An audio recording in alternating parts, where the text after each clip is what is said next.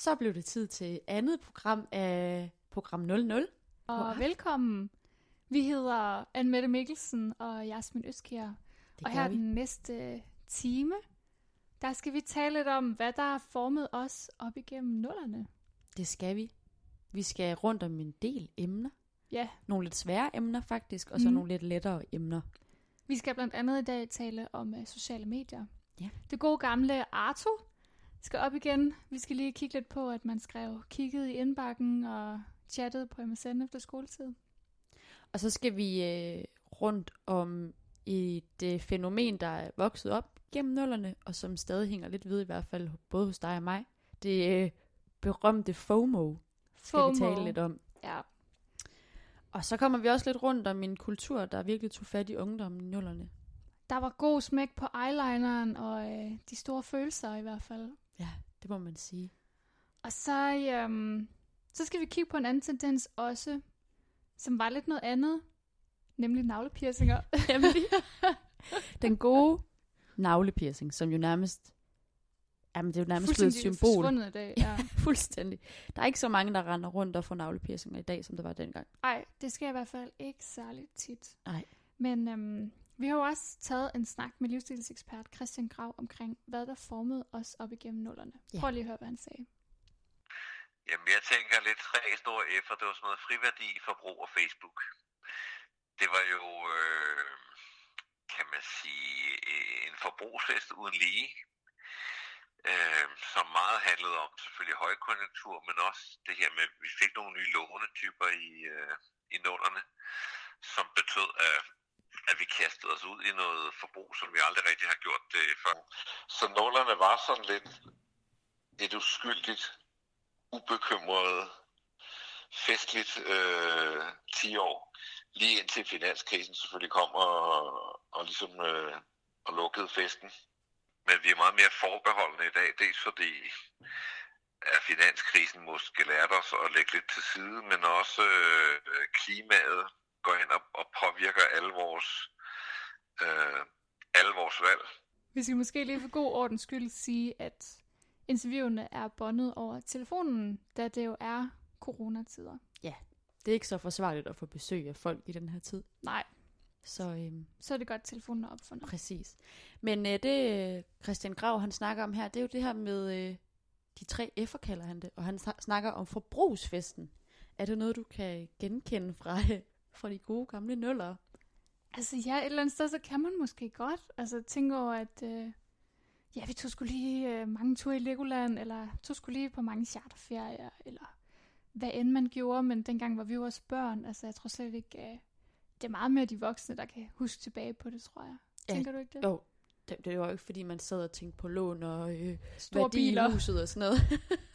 det tror jeg ikke engang helt, vi er nået til endnu. Ej, jeg anede ikke, hvad en Audi var i Nej, nullerne. nej, det er det. Men jeg kan også godt genkende det, han siger med, at øh, man var måske lidt mere sådan, der var ikke så mange bekymringer. Du var lidt loose. Det var man nok lidt. Det giver mig også mening, at der lige var nogle år, hvor man havde, måske havde brug for det. Ja, og ja, så gav man lige god gas, og så, øh, så ramte man en mur i senere, ikke? Det gjorde man. Apropos en god overgang, så øh, noget, der faktisk også endte med at ramme en mur senere hen, men blev kæmpe stort op igennem nullerne, det var det sociale medie Arto. Det var faktisk det første store sociale medie i Danmark. Kan du Mm. huske det? Ja, det kan jeg godt. Havde du Arto? Nej. Jeg var en af dem, der aldrig fik Arto, men som øh, fandt ud af, at man godt kunne gå på Arto, uden at have en profil. Og Altså, kigge man andres. kunne, man kunne stalk uden at, uden at Ja. være der selv. Man var sådan en løkker. Jeg var en lykker. Men øhm, jeg kan så fortælle dig, at 250.000 andre loggede ind hver dag i 2007, da det ligesom var på sit højeste. Hold nu op. Men Arthur skabte også en kæmpe debat dengang, for flere blev mobbet. Der var faktisk sågar nogen, der fik dødstrusler ind på Arthur. Så ja, og det her, det kan jeg faktisk godt huske fra min egen skoletid. Nogle skoler blokerede simpelthen for selve hjemmesiden arthur.dk. Men øhm, så lavede Arthur altså bare hjemmesiden ingencensur.dk, og så kunne man klikke ind på den i sin skoletid, og så røg man direkte over på Arthur alligevel.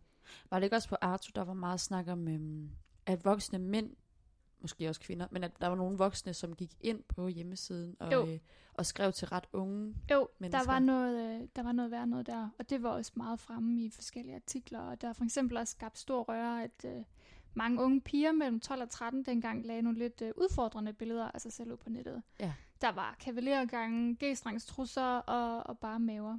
Der var mange, der fik seksuelle tilbud derinde. Ja. Altså, BT skriver faktisk i 2008 en artikel om uh, X-Factor Basim. Han var jo ret uh, hot dengang. Mm. Han modtog næsten 30.000 beskeder på den hjemmeside. Er det rigtigt? Mm. På Arto? Ja, og han udtaler også til avisen, at uh, han har altså efterhånden ret svært ved at følge med. Hold nu op. Og det kan man godt forstå, fordi kan du huske den standard besked, man skrev dengang? Det var kigget. Og så gerne med en øh, i-smiley. Ja, Hvis du kan huske hvad blev der af i-smileyen. Den forsvandt lidt. Vi sender den stadig til hinanden nogle gange i en joke. Ja, for sjov, ikke? Men til, altså alle de der XD-smileyen er også lidt død, og Ja, p-smileyen. P-smileyen, det er bare blevet erstattet alt sammen med emojis. Det den. Men de var gode dengang. Det var, de man brugte dem i alle beskeder til sine venner. Præcis. Og nu kender du også godt lidt til Arto. Nu har du været inde og lykke lidt. Uh, der var jo de her profiltekster. Mm. Man kunne ligesom gøre sin uh, profil meget personlig. Der stod altid noget, eller Nana og Sabine, I gør min hverdag perfekt, eller drengene i min et og alt, eller du kunne efterlade en besked, eller hvad end man nu gjorde, ikke? Arto er jo lukket ned i dag. Mm. Hjemmesiden findes ikke mere, men uh, der findes en hjemmeside, der hedder profiltekst.dk, som har gemt en masse gamle profiltekster. Nej. Og lad mig tage dig igennem nogle af de gode. Her kommer en. Nu kan du selvfølgelig ikke se, hvordan den er skrevet, og det kan I heller ikke, kære lyttere. Men øhm, man opbyggede jo typisk en øh, Arthur-profiltekst på den måde, at, øh, at der var en masse tegn også rundt omkring, ma- gerne mange hjerter. Så forestil dig, at du her har en lang tekst, der er lidt at sætte op som et digt, og rundt om hvert ord næsten, der står der et hjerte. Du ved, den som øh, ens forældre troede var en isvaffel. Ja, Der ja. er krokodilnæb og et tretal. Ja, ja, ja. Den gode gamle. Så står der, velkommen til min profil. Hey, hjerter rundt om. Er en pige på 21, hjerter rundt om. Har en søn på 5, hjerter rundt om. Jeg er mig selv, hjerter rundt om. Jeg er ligeglad med, hvad andre siger, hjerter røver om. Gør, hvad der passer mig, hjerter rundt om. Siger, hvad der passer mig. Der er ikke nogen, der skal bestemme over mig. Heller ikke min kæreste, så kan han bare fuck af. Jeg mener, hvad jeg siger. Der er ikke nogen, der skal tro mig, kæresten, venner, veninder eller min søs. Hader folk, der tror, de er noget, er ligeglade med moden. Hader folk, fordi de tror, de er smarte. Mobil, hjerter rundt om. Ja, hjerter rundt om. Så kunne du passende lægge en besked, hvis du ville. Hun er også sådan en, man får lyst til at gå ud og drikke kaffe med, ikke? Jo, hun er med på moden jo. Ligeglad. Du skal bare ikke sige noget. Hvis man bare sidder og tiger stille. Så må så du sød. gerne komme. Mobil, ja, du kan bare skrive. Men du kunne altså også, der var mange, der gjorde det også dengang, at de fik venner til at, at smide et minde på væggen. Mm. Agtigt. Sådan så, eller i indbakken, sådan så folk kunne se, at man havde venner, tror jeg. Det var lidt det, man gjorde. Altså, jeg havde en øh, kollega, en grafiker kollega, som faktisk, hun lavede de her for folk, så de Nej. blev ekstra flotte. Nå, Det var den måde, hun ligesom startede på at finde ud af, hun godt kunne lide den slags. tjente hun penge på det? Eller kan var det bare det. for sjov? Jeg er faktisk i tvivl om, hun lidt med at gøre en business ud af det. Damn. Hvad fik man så? Jeg ved det ikke. En kakaomælk i skolegården? Bolsje. Et bolsje. Fedt, god gammel bolsje. Det var en kæmpe ting, at den der, hvis jo mere nice den så ud, Ja, ja. så var man, bare, så var man selv fed. Desto flere beskeder fik man måske. Altså, hed det venner, følgere, da man havde den der, man kunne Mm. trykke ind på at se, hvor mange man ligesom var i netværk med. ja, ja, så kunne du også uh, opdatere dit humør. Sådan noget, hvad var det gode i dag, hvad var det dårlige i dag? Ja. Sådan lidt, hvordan har du det? Agtigt. Der kan Skriv du så skrive man det også, sådan, hvis man synes noget var nederen. Jeg havde selv Arto. Ja. Men der gik noget tid, før jeg ligesom fik det, fordi jeg tænkte sådan, ah, det var ikke noget for mig. Men så oprettede ens venner en profil for dig, og så kunne jeg jo ikke lade være. Jeg sad derinde hele tiden, op på FOMO, vi skal tale om. Men øhm, lad mig lige vende tilbage til det med de profiltekster, fordi mange efterlod beskeder på hinandens væg. Nu kan jeg lige tage dig igennem en her. Det var fandme sjovt, at vi var hjemme hos D- DIQ. Kan du huske, man skrev mm. den var? Den crosser, eller hvad det nu var. Pisse sjov at køre på. Det vil jeg altså prøve igen. Ehe. Filmen var også okay. Nå, men du skal vide, at jeg holder også meget af dig. Er virkelig glad for at have lært dig at kende. Du er sød, sjov og dejlig. Og min bedste ven. Den der crosser, eller hvad det var. Ja, det var værd at nævne det med crosseren. Men man kunne også bruge en slags profiltekst som, øh, hvad skal man sige, 24 hurtige om sig selv. Det var der også mange, der gjorde. Sådan en har jeg også fundet. Man skulle typisk sige ens navn, eller hvad man bliver kaldet. Hende her, hun bliver kaldet Smølfine, Mille eller Skat for eksempel. Så står der status, 100% single. Så er det sådan noget øh, højde, og den er lidt vild, den her. 1,55, altså 1 meter suttehøj, som man siger. Hold da kæft. Så står der Ej, undskyld, man må ikke bande i radio. Det må du gerne, når man Offensivt. siger det på Undskyld. den måde. Kendetegn. Lille, stor i kæften. Fritid. Det er hun for meget af. Arbejde. Hun søger på livet løs. Stil. Fuldstændig sin egen. Ryger. Selv i massevis. Drikker. Ikke så tit, men det sker der. Så nævner hun også øh, dårlige vaner. Bøvser hele tiden. Svært ved at holde sin mening for sig selv. Ser frem til at flytte hjemmefra igen. Hader. Snopper. Mennesker. At folk blander sig i mit liv elsker familie og venner, så er det noget med B-venner og B-veninder, og hvad hun ønsker sig i fremtiden. Man kan, altså, er det måske lidt en tidlig forganger til en datingprofil? Ja, Hvordan er jeg? sådan. Hvordan skal du være? Ja, det har det nok været. Også det der med, at det er meget som om, du skal udstråle, at du er en af de nice, og du giver ikke en F for, hvad andre tænker og hader mennesker. Præcis. Men det er jo, det er jo vildt sjovt at kigge tilbage på i dag, hvordan det Ja. har været, for alle skrev det her. Ja. Jeg tror også, jeg havde også sådan noget, min sådan noget, hvad laver jeg? Hvad, min Mm. familie, hvad er mine bedste venner? Og, At det var vigtigt at vise, at man i hvert fald havde nogle venner. ja. Også nogle bedste venner.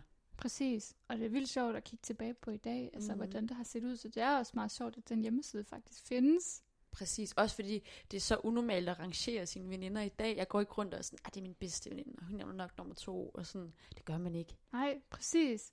Men alle skrev det på den her måde, og alle satte det op på den der måde, så det er bare vildt sjovt at kigge tilbage på. Ja. Men noget, der også øh, er sjovt at kigge tilbage på, det er de profilnavne, man havde på Arto. Mm. Og jeg har faktisk sammensat en lille quiz til dig.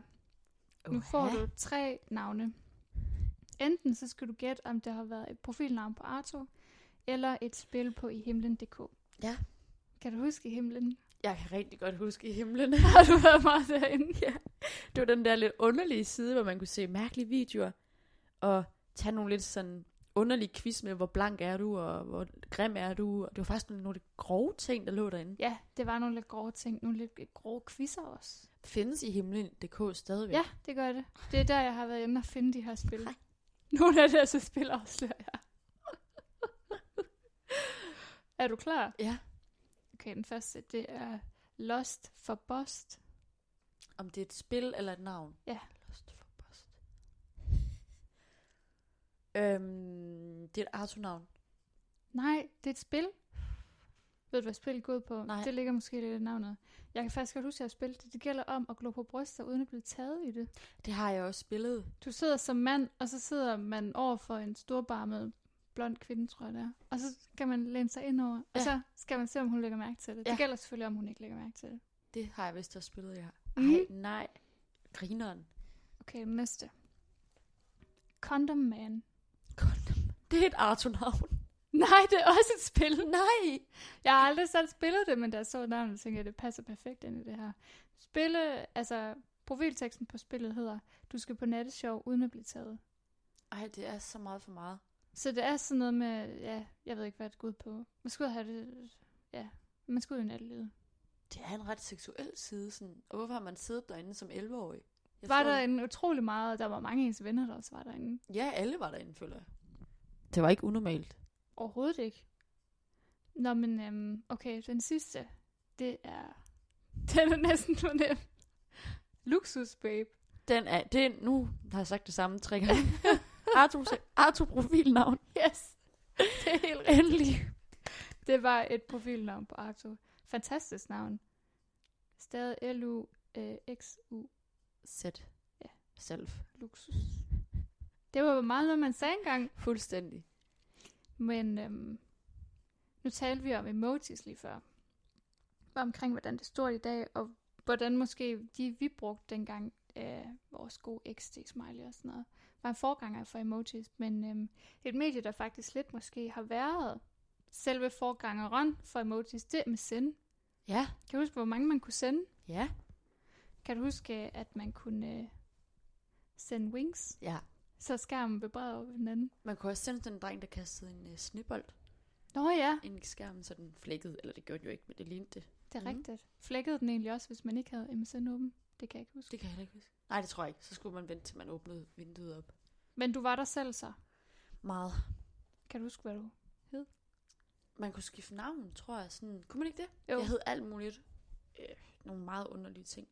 Og så brugte jeg meget det. Jeg kunne det var lidt nice at bruge de der to små pile foran sit navn. Kan du huske det? Nå ja, Det gjorde jeg. det var fedt. Ja, det var ret nice. Og så kunne man skifte sin tekst under sit navn, hvor man Ja. ja. sådan, ah, tak for i dag, piger, det var så hyggeligt. Det var altid sådan noget. Enten var det et citat fra en sang, Ja. ellers så var det en god veninde, man havde, eller et idol, sådan noget. Bill Kaulitz is my god. Ja, og nogle gange kunne man også skrive sådan nogle rigtig tunge ting, sådan, og livet er, en, er så surt og sådan noget. Ikke Ja. spørg. Ja, skriv privat. skriv i chatten. Men øh, MSN var jo det her medie, jeg tror de fleste kender dem, hvor man kunne chatte med sine venner og veninder, og så også lige ham, man synes var lidt nice. Ja.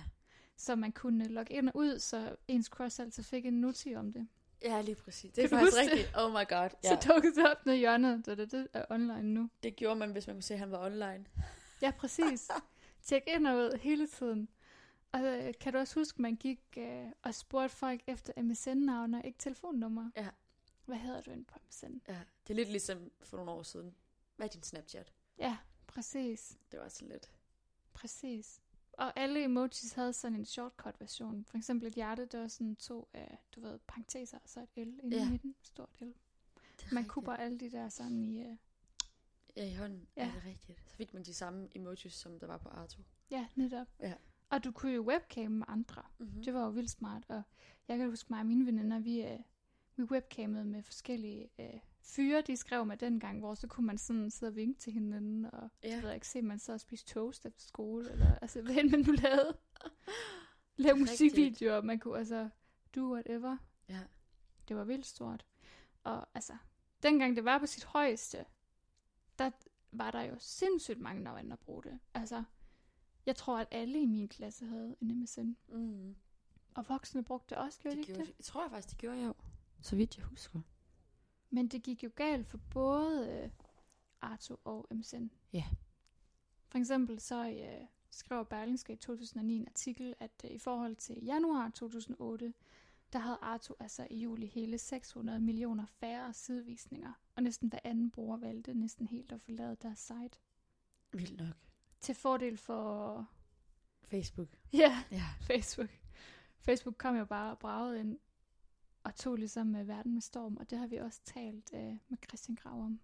Så Facebook, det handler om, at vi fik sociale medier i, i nullerne der, og, og, og det første, som ligesom, altså det første rigtig store medie, det var jo Facebook, hvis man, hvis man kigger på, hvis man får nye Facebook-venner, så kan man jo se, hvornår de er blevet medlem, og det er næsten altid det omkring, altså en gang i løbet af nullerne, afhængig af hvor folk, hvor hurtigt de har været. Så det optog os også. Øh, Christian, hvordan tog ungdommen imod Facebook generelt i nullerne?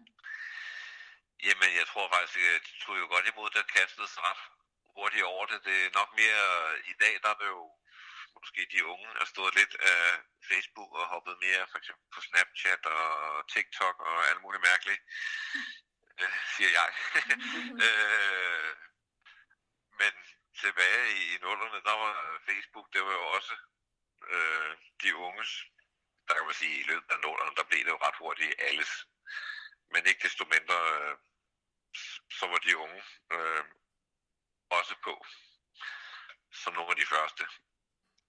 Det betød jo også noget for vores måde at iscenesætte os selv på, at vi øh, fandt ud af, at, at der havde man en platform, hvor man kunne lægge sådan en øh, deluxe-version af sit liv ud med, med de bedste retter, man fik tilberedt, eller de lykkeligste øjeblik med ens børn, eller øh, man kunne tjekke ind på festivaler, og hvor pokker man nu var, hvis man var til koncert.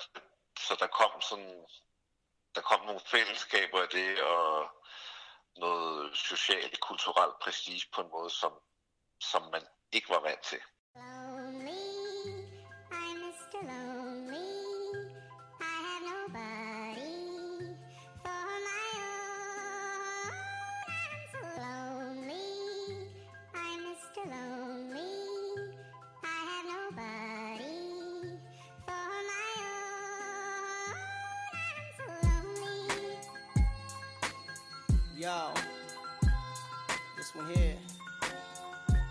Out to all my players out there, man. You know, that got that one good girl, dog, that's always been there, man. Like, took all the bullshit. But then one day she can't take it no more and decided to leave. Yeah, I woke up in the middle of the night and I noticed my girl wasn't by my side. Could've sworn I was dreaming, for her I was fiending, so I had to take a little ride. Backtracking on these few years, trying to figure out what I do to make it go bad. Cause ever since my girl left me, my whole life came crashing and I'm so, so lonely.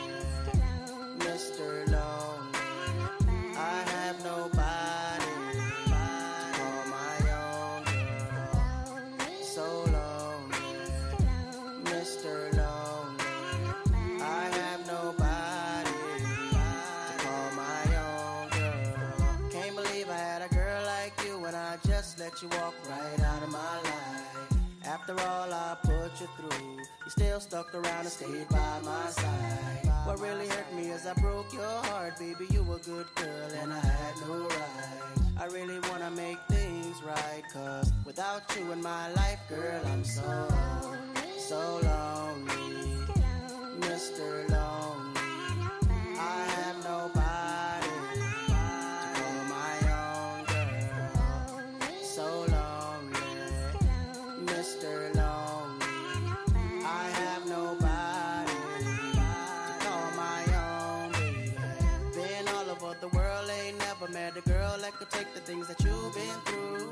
Never thought the day would come where you would get up and run and I would be out chasing you. Cause ain't nowhere in the globe I'd rather be.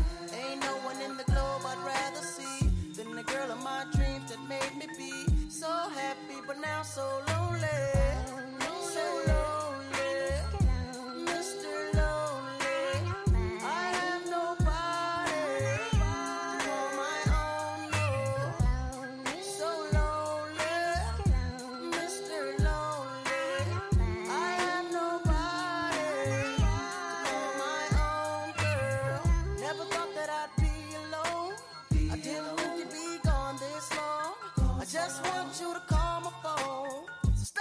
Girl, and come on home.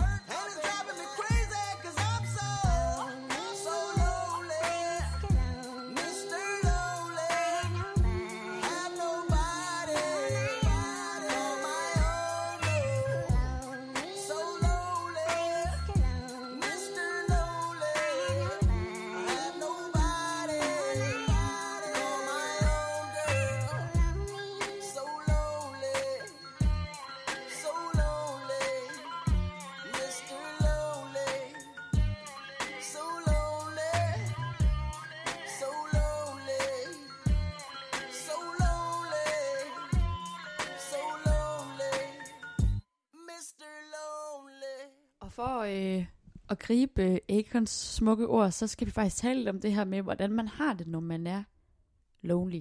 Altså øh, alene og ensom.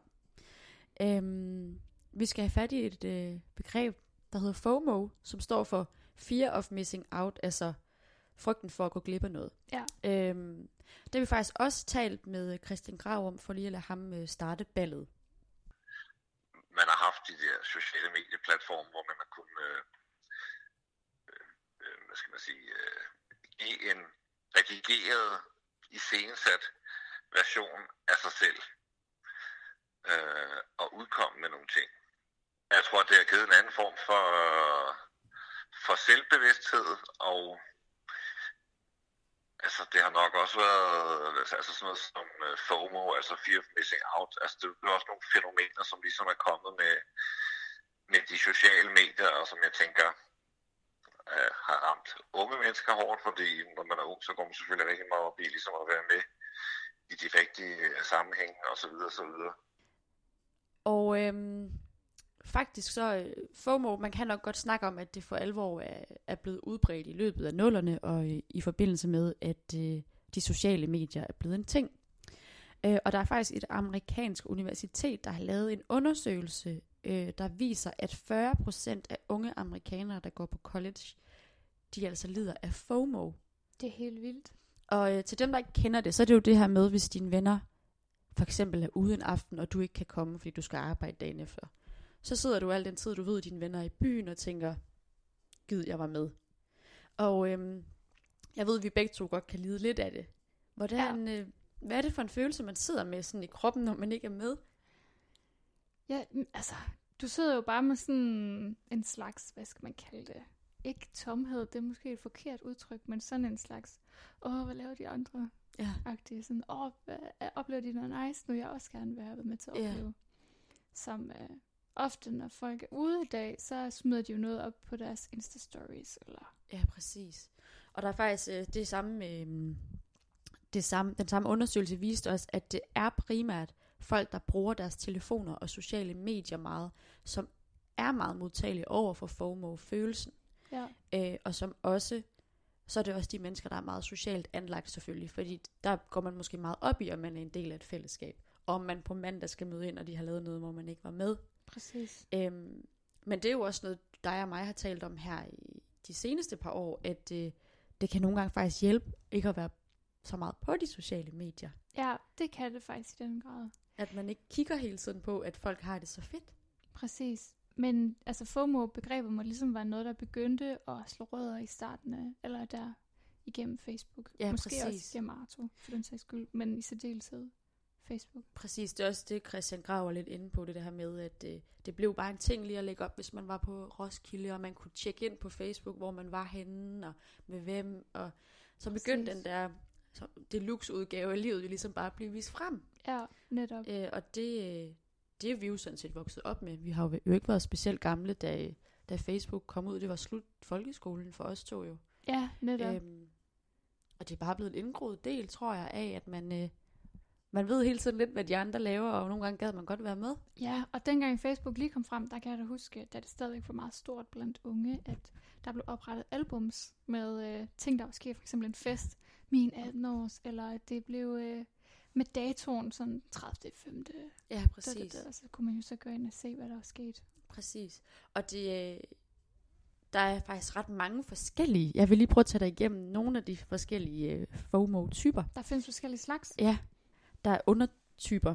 Der er for eksempel, øh, du er for ung til at være med, FOMO. Du, du altså, er, hvis man ikke må komme ind på klubben. for eksempel, Okay. du er, øhm, du er den eneste single-ven, FOMO. Ah, Du er bange for at gå glip af at være i et parforhold. Ja. Du er, der er den, vi snakkede om, night in, altså du er derhjemme, Mm, FOMO. ja. Så er der, du har ikke råd til at rejse, FOMO. Så er der, øh, jeg har ikke noget arbejde, FOMO. Så man måske, så er der den her så fra Amerika, så det er det her med ikke at komme med til spring break. Det er ah, den store fest i ja. deres forårsferie. Øhm, så der er, jeg har ikke nogen penge, FOMO. mm, Og øh, jeg får ikke trænet nok FOMO. Og så er der faktisk også øh, en, som mange unge nok især har, den der hedder sex FOMO. ah, Enten at man ikke har nok sex, eller Ja. faktisk ikke har prøvet at have sex. at man ikke kan tale med i snakken. Ja. ja. Så det er nok noget, mange kan kende, ikke genkende til, tror jeg. Men det er altså et, et udbredt fænomen, som, som godt kan, kan fylde rigtig meget Ja, for folk. og kan være et stort pres, kunne jeg forestille mig, for mange også. Altså, Ja. at, øh, som du bare ridser op der, altså, der er jo mange ting, man lige pludselig føler, man skal leve op til. Ja. Og det tror jeg da også, at vi har kunnet genkende til nogle gange, at man tænker, damn, øh, hun har godt nok en flot numse, altså, Ja, det vil man jo også gerne selv have. Skal Ja. jeg squat noget mere, eller altså, Ja. hvad sker der? præcis. Og det, øhm, det er jo nok især i ens teenageår, det virkelig kan ramme hårdt. Ja, for det er bare en sårbar periode. Mm. Man skal finde ud af, hvem man er, og Ja, altså, der er mange ting, der kan præge en op igennem de der teenår. præcis. Det kan jo lede os videre til noget andet, der har præget i hvert fald os Ja, i teenageårene. emo-bølgen. Ja. Vi, øhm, da vi også talte om at skulle lave det her program, talte vi jo også om, øh, hvad kan vi selv huske, der dengang var stort øh, i nullerne. Og der talte vi omkring den her emo-bølge, der, øh, der ligesom skyllede ind over. Ja. Os alle sammen egentlig. Ja. Primært ungdommen. Altså man kan sige, emo startede som en slags øh, subgenre til punk, men som bedst kan beskrives som en slags punk med følelser. Altså typisk øhm, storladende sange om ret øh, vilde emner og store følelser. Meget typisk noget med at være blevet svigtet eller forrådt. Mm. Og nu kan du måske genkende til nogle bands her, som de kan blive ridset op i flæng. For eksempel øh, My Chemical Romance, Panic at the Disco og Tokyo Hotel, som vi skal vende tilbage til senere. Ja. Men øh, altså, det ramte jo ikke kun øh, musikken og radioerne. Altså, det begyndte jo også, øh, det var jo en tøjstil. Altså næsten en subkultur, næsten en slags sinds stemning, du kunne være i. Ja. Det endte også med at blive et slags skældsord. Jeg er lidt emo i dag. Jeg er lidt ked af det. Jeg er lidt nedtrykt. Kan du huske, man gik og sagde det? Ja, ja, hvis man Og- havde sådan en dag, man melankolsk dag. Så, ja. ja. Og det er bare fordi, hun er lidt emo. Ja. Ja. Eller jeg er bare lidt emo i dag. Du skal ikke lige tage dig af mig. Ja. Ja.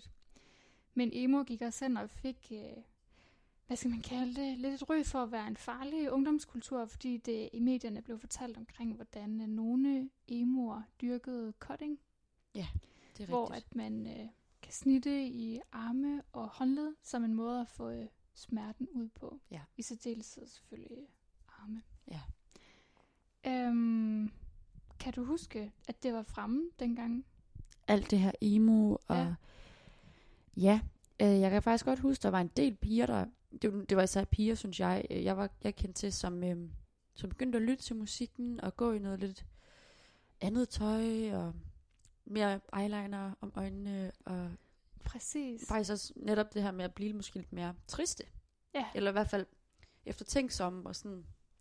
Netop. Øh, og man kan sige, hvis man lige skulle tage kort igennem, hvordan øh, så sådan en øh, emo teen egentlig ud. Ja. Tøjet, det var øh, gerne sort og blev typisk kombineret med kraftige røde eller grønne farver. Ja. Det var lige sådan snært af farve eller snært af pink. Øh, typisk drengene havde band t-shirts på. Det er ret obligatorisk. Og øh, så er der også skrevet om, at nogle drenge også lidt dyrkede den her androgyne stil. Og kunne gå med makeup også. Ja. På tværs af, af køn. Øh, håret, det var ofte sort, øh, skævt pandehår. Og så fik den jo god gas med øh, glattehjernet, mm. som så mange andre. Mm. Øh, og hvor at øh, make-up'en jo, ja, eyelineren galt både mænd og kvinder. De var ofte piercede. Der kan du så mange, der havde piercinger i læberne Ja, og ja. næsen selvfølgelig. Og, og så, øhm, så havde de jo de her chatforer rundt omkring på nettet. Det var fremme, at øh, mange øh, emoer ligesom mødte hinanden gennem Arto, hvor man jo ligesom kunne tale om det her med musikken og så videre. Ja. Men der var også en hjemmeside, der dengang hed vampirefreaks.com. I dag er det altså en webshop, og topseller den lige nu, det kan jeg nævne, er en håndsprit med en sikkerhedsnål i. Ah, det undrer jo ingen. Med den tid, man er i nu. så man kan have en emo-håndsprit, simpelthen. Du kan være coronasikker ret og være emo. Ja. ja, det er faktisk ret mangfoldigt. Ja. Men altså, blev du så ramt af den her emo-bølge? Øh, nej. Øh, jeg tror egentlig... Nej, det gjorde jeg ikke. Det var slet ikke lige... Men jeg havde netop nogle tætte veninder, der blev. Så jeg blev, øh, jeg blev nok ramt lidt af musikken. Ja, Fordi de hørte det meget, og så hørte man jo med. Og, ja, så jeg kendte godt til det. Præcis. Og øhm, jeg kan fortælle dig, at øh, i et interview til Politiken, der udtaler tidligere programmedarbejder Rasmus Geil fra Boogie i 2009, at der kom en slags emo-mafia herhjemme, Mm-hmm. som faktisk virkelig begyndte at styre Boogie-listen. Det startede meget med det her emo-band Tokyo Hotel fra Tyskland, og så øh, eksploderede det bare. Derfra så begyndte det virkelig at præge, at der kom meget emo og rock ind, i stedet for den her mainstream pop, Ja. der ellers var meget på boogie-listen. Kan du huske det? At det, sådan, det begyndte Ja. lidt at tage, øh, Det er rigtigt. tage over. Det gjorde det faktisk. Altså, jeg kan især huske Tokyo Hotel. Ja, i Det var virkelig også bare fordi, det var bare ikke så øhm, cool at høre tysk musik indtil der. Men det blev det virkelig. Det, det blev det nemlig. det blev kæmpestort, og vi har også talt med Christian Grav omkring, altså, hvorfor det lige var, at den her emo-bølge især fangede de unge. altså som jeg ser det, så sådan noget, altså emo-musik har jo altid haft godt tag i ungdommen, fordi det er en sårbar tid, og, og musikere, der ligesom eksponerer deres sårbarhed, har altid, skal man sige, måske tag i ungdommen, eller måske, kan man sige, det kan vække øh, genklang i ungdommen. Ligesom altså i 80'erne, der havde man jo sådan noget som The Cure, hvor man kan så sige, at der bliver det mere sådan noget Evanescence og, øh, og den slags øh, lidt mere emo-agtig rock. Så har du noget musik, hvor måske nogle, øh, nogle musikere, som på en måde blotlægger nogle af de der følelser, som, øh, som unge mennesker kan genkende, og så, øh, og så går det renere ind. Nu talte vi om det lige før, Tokyo Hotel. De er ikke til at komme udenom, når man taler om den her emo-bølge. Nej. Men har du også tænkt over, hvor er de drenge henne i dag? Det har jeg faktisk, fordi de var bare, jeg føler, de forsvandt sådan her. Så var de bare gående. Kan du huske, hvordan de så ud, hvis du lige hurtigt skal tage... Jeg kan bedst huske det? tvillingerne. Jeg mener, de var flere end dem, ikke? Jo, de er fire. Øhm, så var der de to tvillinger, Bill og Tom. Øh, den ene var sådan helt sort, glat, langt hår, og det der med, at det går ind over hovedet. Og så ham den anden, han havde en form for dreadlocks. Ja. Og piercing i læben. Læbepiercing, ja. lige præcis. Og de lignede hinanden helt vildt ud over håret. Øh, og sådan meget blege. Og ja, Var du forelsket i en af dem? Jeg havde nogle veninder, der var dybt forelsket i Bill, ham med det mørke Ja. hår. Hvor jeg, hvis jeg skulle vælge, så havde jeg nok valgt ham med dreads. Ja, ham Øhm, Tom der. ja. ja. Sådan tror jeg også, jeg have haft det. Men det, altså, de knuste ufatteligt mange altså, pigehjerter Mm. op igennem nullerne. Det var helt vildt, som de var på altså, alle pigeværelser. Var der jo faktisk næsten en Tokyo Hotel plakat. Ja. Og de havde jo kæmpe store hits som, beklager mit tyske, Durk til og Rette Mich, og de solgte næsten 10 millioner plader. Altså, de fik en slags kultstatus dengang. Ja. Men bandet bestod af de to tvillinger, som vi har været inde på, Bill og Tom Kaulitz. Men så bestod det også af Gustav Lichting og Geo Schäffer. Og nu kommer der lige en kort update på her, hvordan det går med bandet i dag. Ja. Altså, hvad laver de faktisk i dag? Ja. De laver stadigvæk musik. De udgav faktisk en plade tilbage i 2017. Men øh, altså, der blev stadigvæk spyttet singler ud. Nå, ej, sjovt. Mm, og der er faktisk næsten lige kommet en af de teaser for den inde på deres Instagram, som stadigvæk har en del følgere faktisk. Men de ser noget anderledes ud i dag, end de gjorde dengang. Mm-hmm. Øh, som mange nok kan huske, så, så havde Bill det her store, vilde, sorte hår, Ja, der var sådan det, der vildt. skulle nok bruges ufattelig mange dåser hår lagt til at få sat den manke op, men det var virkelig stort. Og så en ordentlig klump eyeliner rundt om hver. Det, sådan er det altså ikke mere.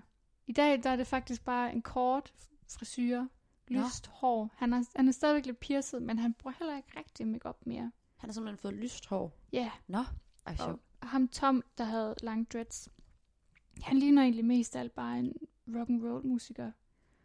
Skæg, hipster, skæg. Nej, hvor sjovt. God øh, hestehale. Grineren. Det er, og, og de to andre gutter, der var med i bandet, de var lidt mere afdæmpet. Det er de stadigvæk i Ja, dag. dem kan jeg heller ikke huske sådan Nej. med ansigtet. Sådan. Præcis. Men altså, udover at have lavet musik igennem de sidste tid her, der har Bill og Tom blandt andet også lavet modelarbejde for PETA, hvor de protesterer for brugen af dyr som kilde til underholdning. Og så har Bill også lagt stemmen til en tegnefilm. Ja. Som vi var inde og se. Og så øh, fandt vi ud af, at Tom er kæreste med Heidi Klum, hvis man kan huske hende. det er ret vildt. Altså, han Ja. er faktisk gift med den 16-årige Åh, de er supermodel gift, Heidi. Klum. De er i hvert fald tilbage.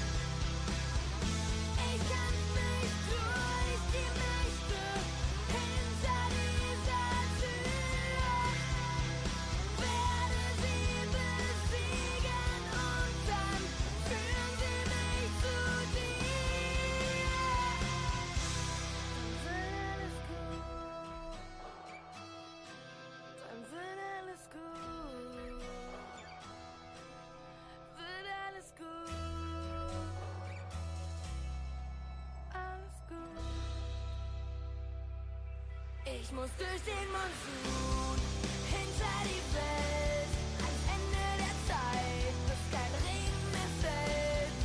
Gegen den Sturm, am Abgrund entlang. Und wenn ich nicht mehr kann, denk ich daran. Irgendwann laufen wir zusammen, weil uns einfach nichts mehr halten kann. Durch den Monsun.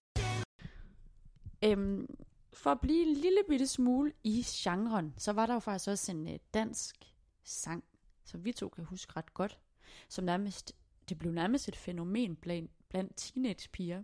Øh, I slutnullerne må det have været. Øh, det er en sang, der hedder Tag min hånd af danske Sara Vest. Øhm, og øh, for øh, lige at starte det hele, så snakker vi faktisk med hende om, hvordan den er blevet til. Øh, og så kan vi lige tage en snak om sangen bagefter. Hvad var ligesom din inspiration til de her sange? Øhm, jamen, jeg skrev dem jo faktisk til et helt specielt formål. Øhm, jeg sad som frivillig hos Girl Talk, øhm, som er en øh, organisation i Danmark, der hjælper unge piger, der har det svært. Øhm, og øh, jeg har sad og øh, sad på sådan en, en chat og snakket med, med piger på min egen alder faktisk, og piger yngre end mig, og vi sad og, og snakkede om ja, det med at have lavt selvværd og øh, spiseforstyrrelser og alt sådan noget. Øhm, og øh, lederen af organisationen, Anna Lynge, hun spurgte, om jeg ikke havde lyst til at skrive en sang til de her piger. Lige pludselig så var der en hel masse, der kendte sangene, selvom de faktisk aldrig rigtig blev udgivet sådan officielt. Nej. De blev bare lagt, de blev lagt på Girl Talks øh, side, tror jeg, så vidt jeg husker. Og så var det faktisk først ja, fire år senere måske, at vi faktisk lagde dem ud på internettet. øh, af alle de sange, jeg har skrevet, og jeg har skrevet rigtig mange sange til mange forskellige ting. Så øh, synes jeg stadigvæk, selvom det er, det er jo lang tid siden, de her sange er kommet ud, så er det noget af det vigtigste musik, jeg har lavet. Øh, fordi det bare har gjort en forskel. Fordi øh, nu siger Sara godt nok, at hun, øh, hun har lavet den her sang, fordi hun, øh, hun arbejdede for Girl Talk. Men vi husker den på en lidt anden måde. Øhm, fordi øh, faktisk, hvis man stadigvæk søger på YouTube, så ligger sangen stadig i forskellige versioner derinde med hjemmelavede musikvideoer til. Præcis. Det var jo bare en kæmpe stor ting. Du kan huske det, og jeg kan huske det, at man lavede øh, den her en musikvideo Ja. til et nummer, man godt kunne lide. Ja. Du har blandt andet også lavet et, faktisk et nummer, vi har hørt tidligere i dag. Ja, til Lonely med Akon. Ja. Hvor jeg sad hjemme på mit øh, pigeværelse og øh, skrev et fiktivt brev, mens der var sådan strinlys rundt omkring og sådan noget. jeg tror, jeg fik min veninde til at filme det på en eller anden gammel Nokia. Lagde du den ud? Nej, jeg havde den bare for mig selv. Ja, Øh, men så følte man sig lige lidt kendt for en stund. præcis. Øhm, men det er jo en sang, den her Tag, min hånd, det er jo en sang, der er en lidt... Øh, det er jo en hård tekst. Ja, Øh, og derfor bliver den også brugt til sådan lidt anti forløb i mange skoleprojekter, virker det som om. ja. Det var det, den blev brugt til dengang, hvor piger så skulle lave en video og lægge ud på YouTube, hvor de mobber og... Ja, Bliver reddet til sidst, Ja. fordi det, man skal ikke mobbe. Og... nej, præcis. Ja. Men hvad tænker du egentlig om sådan en sang, og om den kunne... Tror du, den ville kunne tage, få tag i unge i dag? Altså, det kan den måske godt, altså det skal man selvfølgelig aldrig afslå. Øhm, men som vi også talte med Sarah Vest om, at, øh, at hun var måske også, altså hun red måske en lille smule på det der, den der bølge af de storladende sange med nogle vilde følelser og noget, som folk virkelig kunne relatere sig til. Ja. Øhm, så jo, det tror jeg, men jeg tror ikke i dag, at der vil blive lavet jo, altså det skal man selvfølgelig heller ikke afskrive, at de laver de der musikvideoer med deres Nokia-telefoner og smider ud. I dag der mimer man måske mere til noget på TikTok. Ja, det er rigtigt. Øh, Det er ikke så hjemmelavet øh, ud på YouTube. nej, for det, man lavede det jo også for et helt nummer. Altså, Ja, det næsten blev en hel produktion med, Ja. hvem gør hvad, og med skuespillere og næsten rulletekster til sidst. Ja, Ikke? præcis. Hvad, har du lavet nogen egentlig? Ja, jeg har også lavet musikvideo. Jeg har faktisk engang lavet sådan, som om jeg var med i en pigebande. Ej. hvor vi lå som om vi røg cigaretter. og de var overhovedet ikke tændt, det var bare fordi det var koldt udenfor, så, de, så kunne man sådan puste, det var sådan lidt sejt. Var det inspireret af Råzone måske? Ja, det var det nemlig. Den her famøse nullerfilm, hvor Ja. der bliver reddet en navlepiercing ud. Ja, det er jo... Øhm, det er jo lidt grove løjer, men øh, det var altså bare sindssygt populært, selvom at det var et, et hårdt emne. Det var jo netop piger, der har det svært, som, som Sara på en eller anden måde skulle formidle. Men det er altså en sang, vi begge to husker ret godt. Ja, og det vildeste er, at den sang er aldrig udgivet Nej. rigtigt. Så det var bare noget, der, øh, der spredte sig rundt omkring øh, på nettet rimelig hurtigt, og folk sendte den til hinanden på mobilerne, Ja, ja, ja. sådan som man selv havde den. Og det var bare, øh, ja, jeg tror bare, det var en sang, som mange piger kunne relatere til, mm. og som Mhm. ligesom kunne hjælpe dem igennem øh, en svær periode, Og det er jo kun godt, at musik kan det. bestemt. kan man sige. Øhm, men altså, øh, du nævnte jo faktisk lige kort øh, det, vi skal til at snakke om nu. Ja, Fordi øh, i Råzone, der hiver de jo en navlepiercing ud af navlen, hvilket er rimelig vildt øhm, i en dansk ungdomsfilm. Men det var en god film. ja, og jeg kan huske, at det spredte sig. Det altså, det. der var der en til vores halvvalg, der fik heddet en navlepiercing ud. Ja, sindssygt. Ja, Jeg tror, det var nok også lidt inspireret af noget, jeg set i fjernsynet. garanteret. Øhm, men det er faktisk også det, vi skal snakke om. Ikke at rive piercinger ud, men at få dem. Ja, Få navlepiercinger. det var kæmpestort. Det var kæmpe. Altså, det var overalt. Altså, det var jo... Øhm, vi talte om det, da vi sad og forberedte det her program, at vi har begge to haft i vores overvejelser, da vi var teenager, at få en navlepiercing. Men ingen af os har fået en. Altså, jeg ved ikke, om vi var tøsedrenge eller hvad vi var. det ikke. Men dengang, der symboliserede en navlepiercing meget det her, øh, at man var sådan fuld af selvtillid, og Mm. det var sådan, i starten var det jo også lidt provokerende at få sådan en. Ja. Altså, det var jo lidt sådan et symbol af en slags. Ja, det var. Men det blev netop sådan lidt mainstream at få den. Al- Altså, alle havde det også. Det passede godt til det der... Det var godt med mavebluser, og så kunne man lige vise den frem. Og mange havde jo ikke bare en sten, mange havde jo også altså et vedhæng i Ja, piercingen. præcis. sommerfugl eller noget bling bling. Ja. Men det sjove er, at jeg var inde og, og læse om det, og det er faktisk noget, der går helt tilbage til det gamle Ægypten. Og der var det et symbol på, at man havde penge Nå. som kvinde, hvis man havde sådan en. Men så var det jo netop, at øh, jeg læste mig faktisk frem til, at man regner med, at startskuddet, det stammer tilbage fra midten af 90'erne. Hvor Aerosmith, de lavede en, en øh, musikvideo til deres nummer Crying, hvor skuespillerinden, hun har øh, en navlepiercing, som er rigtig tydelig, og hun, øh, musikvideoen handler om en fyr, der ligesom bejler til hende, men hun kan klare sig selv og vil ikke have ham her. Så det blev netop et symbol på det her med, at man er kvinde over egen krop. Tog vare på en krop. Ja, ja. præcis. Øhm, men jeg tror ligesom ikke, det var det, de helt unge piger måske efterhånden begyndte. Så begyndte det at bare blive, fordi det var på mode. Ja, fordi Britney Spears havde en, Naomi Campbell havde en på Ja. catwalken. Jeg tror, der var mange, der så det i musikvideoer på MTV. Øh, det blev en del af mainstream-kulturen. Ja, præcis. Og man kan sige, som ofte, når noget bliver mainstream, så går det hen og mister dampen. Mm, lige Faktisk. præcis. Og det var især, det var så sådan en piercing, det var primært piger, der fik den. Der er, der er helt sikkert også drenge, der har navlepiercinger, men det er, det er primært en, en pige-piercing. Ja, det var lidt en pige-piercing også dengang. Ja.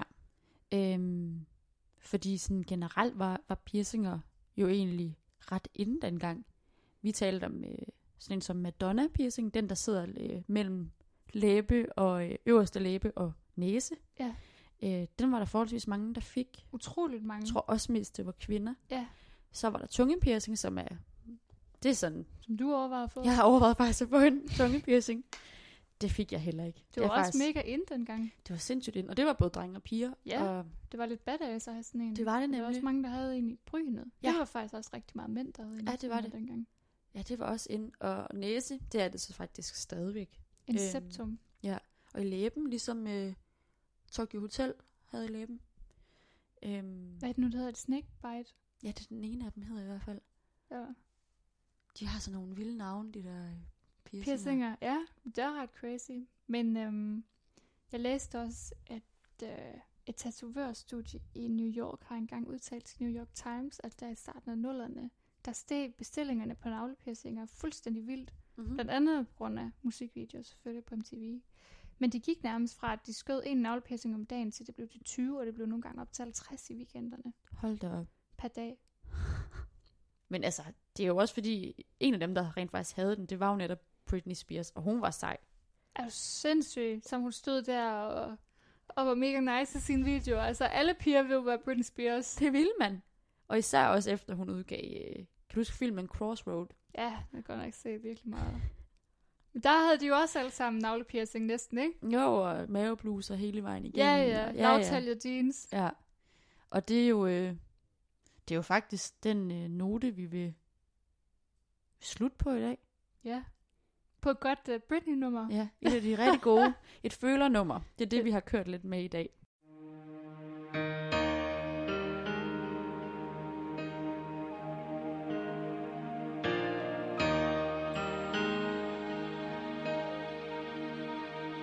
I used to be